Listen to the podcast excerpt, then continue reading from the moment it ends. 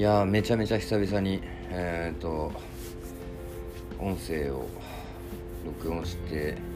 みようかなと思い、えー、と話してますと。でそうだな。最近は最近すごくこう面白い本。面白い本っていうか、まあ、本読書が、まあ、好きでずっとやってるんですけどいろいろこうビジネス書とかあ自己啓発とかまあいろんな経済本だったりとか、まあ、いろんな本を、まあ、読んで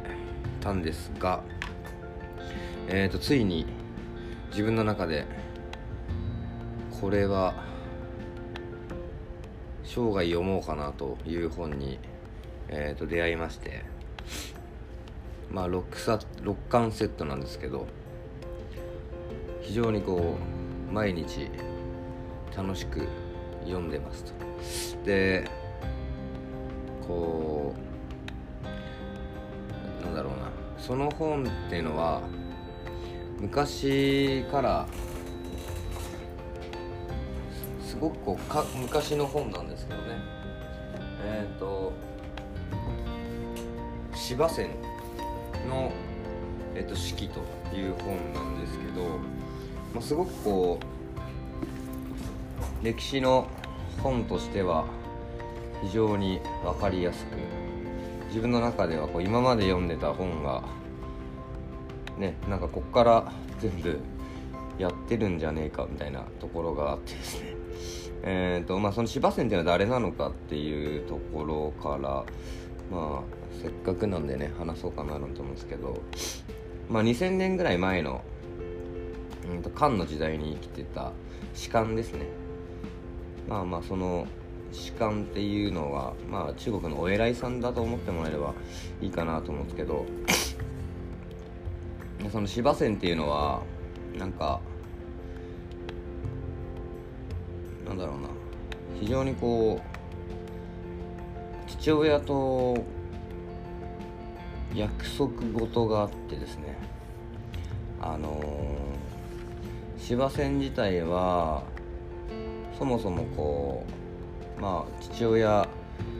がまあお偉いさん大使館っていうお偉いさんなんですけどまあそこの中からその時にこういろんな中国を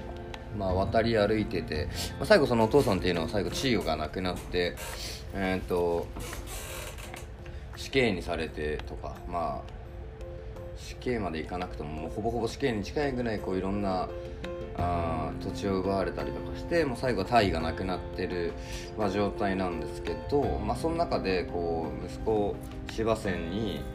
しっかりとこうこのなんだ歴史の記録をしていってくれという、えーと、思いを託し、えーとまあ、芝線っていう人が生まれ生まれたっていうか、まあ、芝線っていう、まあ、今読んでる本の、まあ、作者で2000年前の人だと。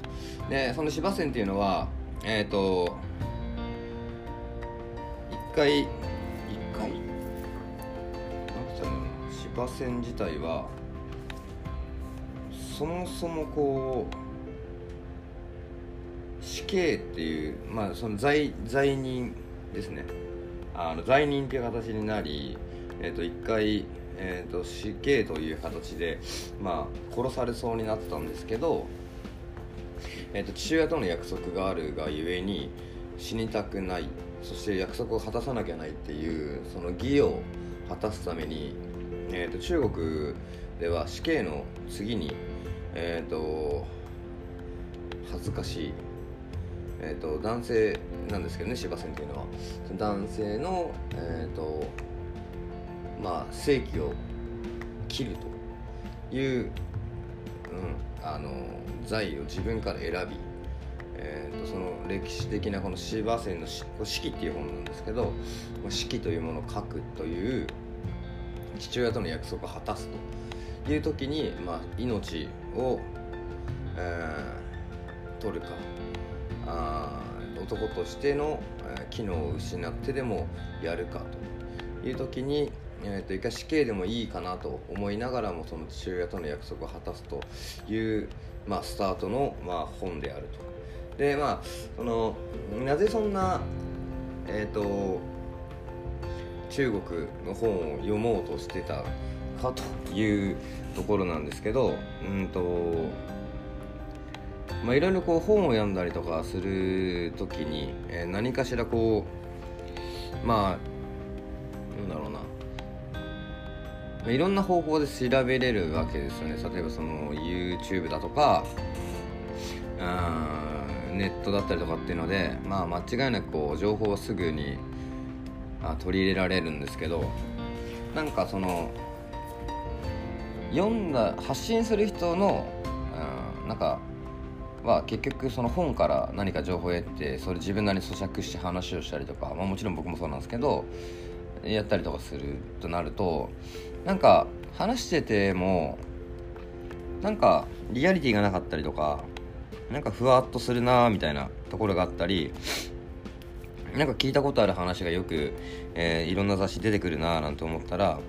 そしたら源流を調べたら早いんじゃないかっていうのが、まあ、まず1個この中国の、えー、古い本を手に取った理由。でまあそんな話どうでもいいよと思いながらもこう最近のテーマは、まあ、無益になることがよくあるんですよ。多分無駄になることはないなと思ってるので、まあ、自分のその興味のあるものはちょっと手を出してやろうっていうのがここ2年ぐらいですかね。あ3年ぐらいかな。3年ぐらいのテーマなので本読んでなんかいいことあんのって言われてもなかなか分かりません。だから自分の興味だったりとか、えーと、自分の足りないところですね。はい。足りないところを補うためにこう本を読みながら、えーとまあ、自分の中で毎日成長していきたいなという形をとっているというところですと。でじゃあなぜその中国の本にまあちょっとその古い「四季」という本に手を伸ばしたかと。いうとこなんですけどえっとちょっと歴史の話もねえっとちょっと噛みたいなと思ってるんですけど結局えっと日本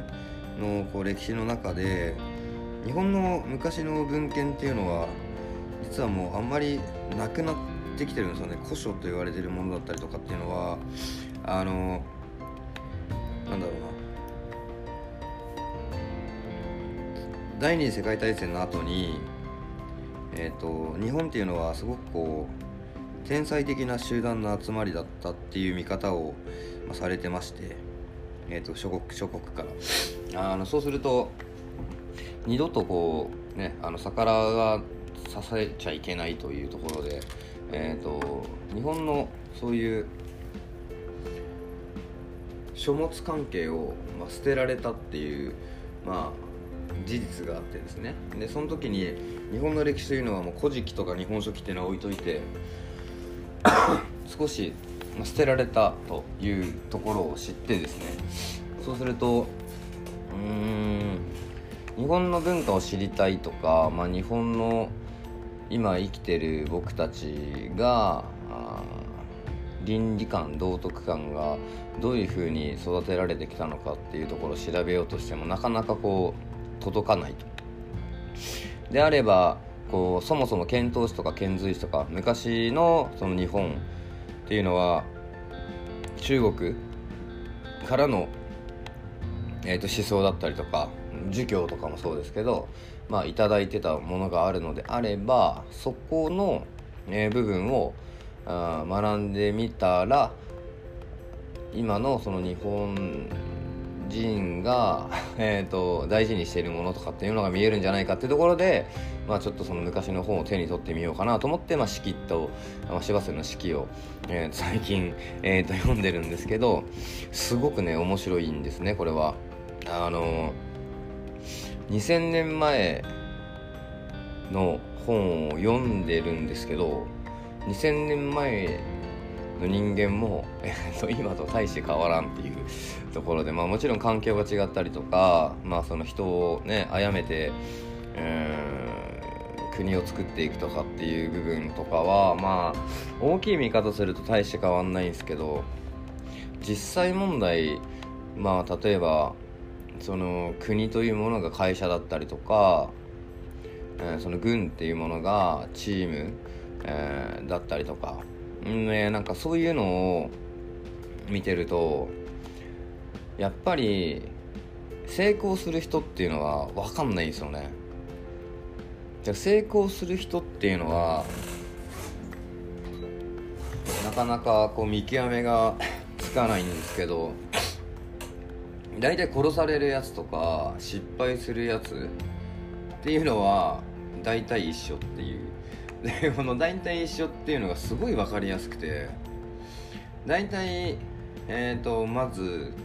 忠義がないやつ。ね こう裏切るやつっていうのはそもそもダメですね。で次にこう目先の利益に走るやつ。でこれもこれも大体あのダメですね。で一番こうなんだろうな。え、ー、とその成功したかのように見えてダメになる人っていうのは私利私欲に、えー、満たされる人というか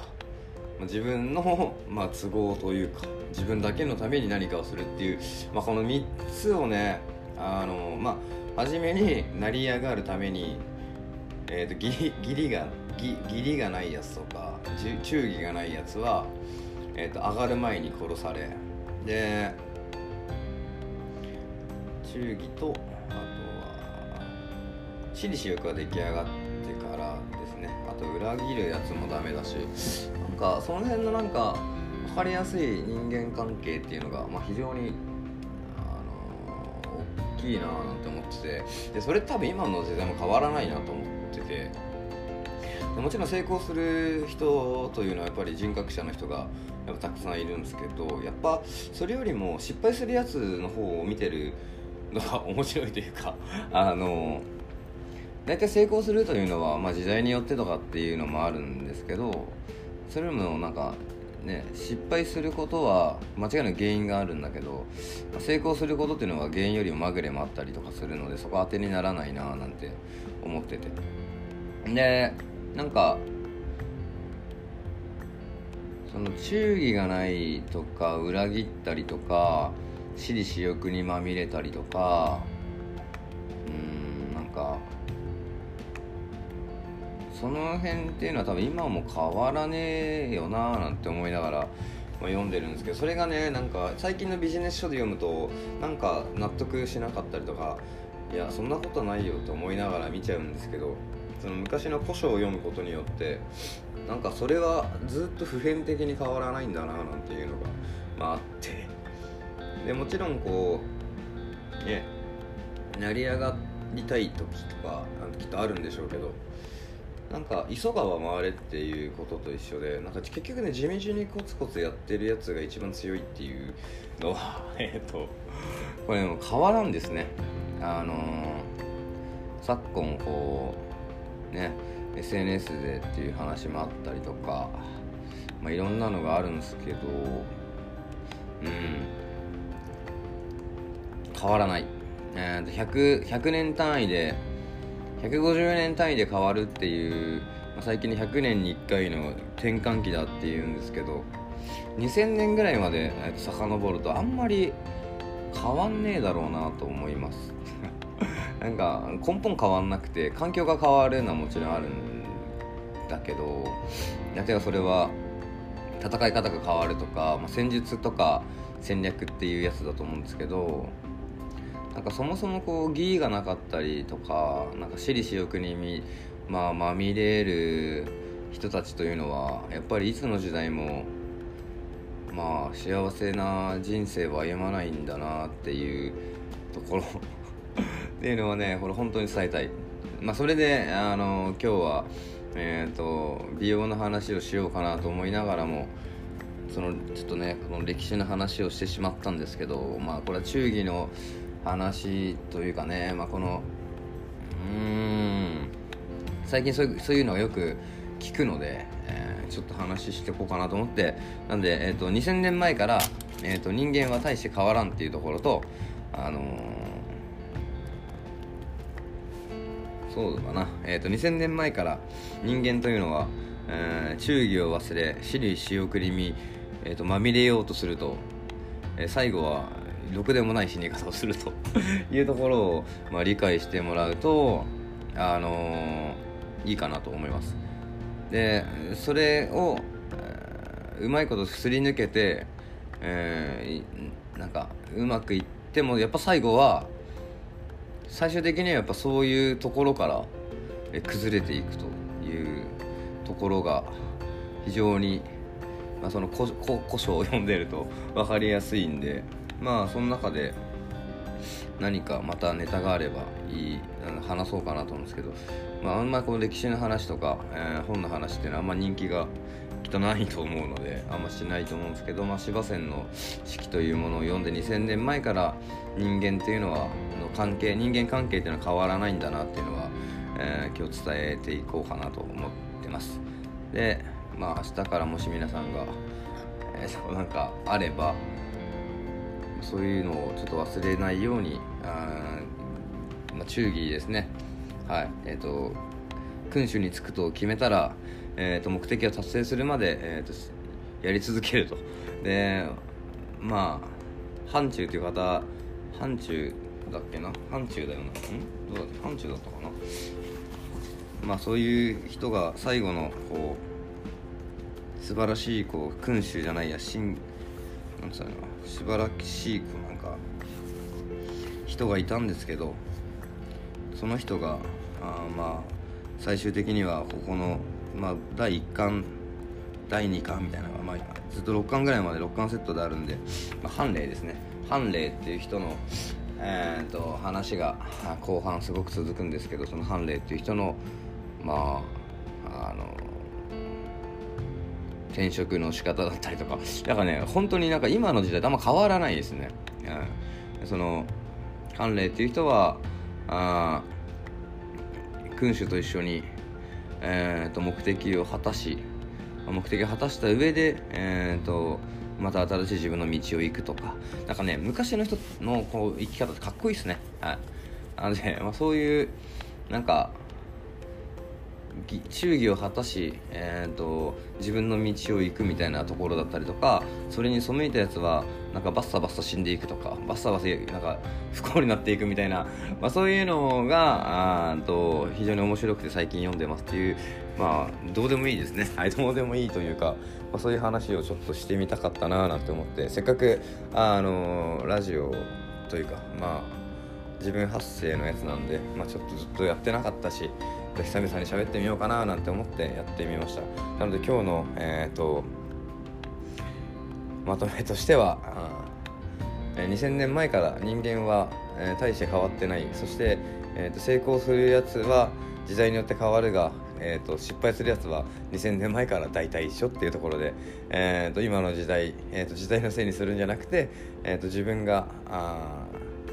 ね、あのやらかしたことは必ず自分に返ってきますんで、えーとしっかりとえーと、あっちに足をつけて、えーと、生きていきましょうっていうところで、はい、今日は終わりたいと思います。はい、ありがとうございます。